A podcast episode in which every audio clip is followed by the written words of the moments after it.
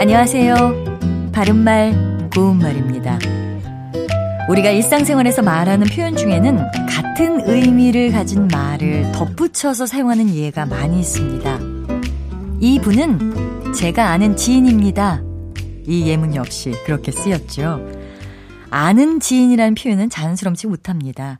지인은 알지자에 사람 인자를 쓰는 것으로 그 표현 자체가 아는 사람이라는 뜻입니다. 따라서 그 앞에 아는이라는 말을 덧붙이면 불필요한 표현이 반복되는 것이지요. 이 경우에는 그냥 지인이라고 하거나 아는 사람 또는 아는 분이라고 쓰는 것이 적절합니다.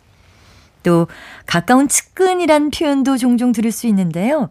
측근 역시 곁측자에 가까울 근자로 이뤄진 말입니다. 그래서 측근은 곁에 가까운 곳이라는 뜻이고 이 표현 안에 이미 가깝다란 뜻이 들어있기 때문에 그냥 측근이라고만 표현해도 충분합니다.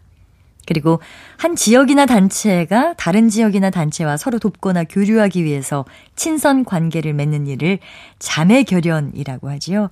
이때 자매 결연을 맺 다와 같이 그 뒤에 동사 맺다를 쓰는 경우가 있는데요.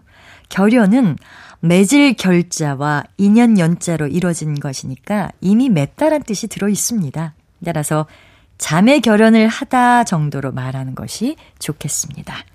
바른말 고운말 아나운서 변희영이었습니다.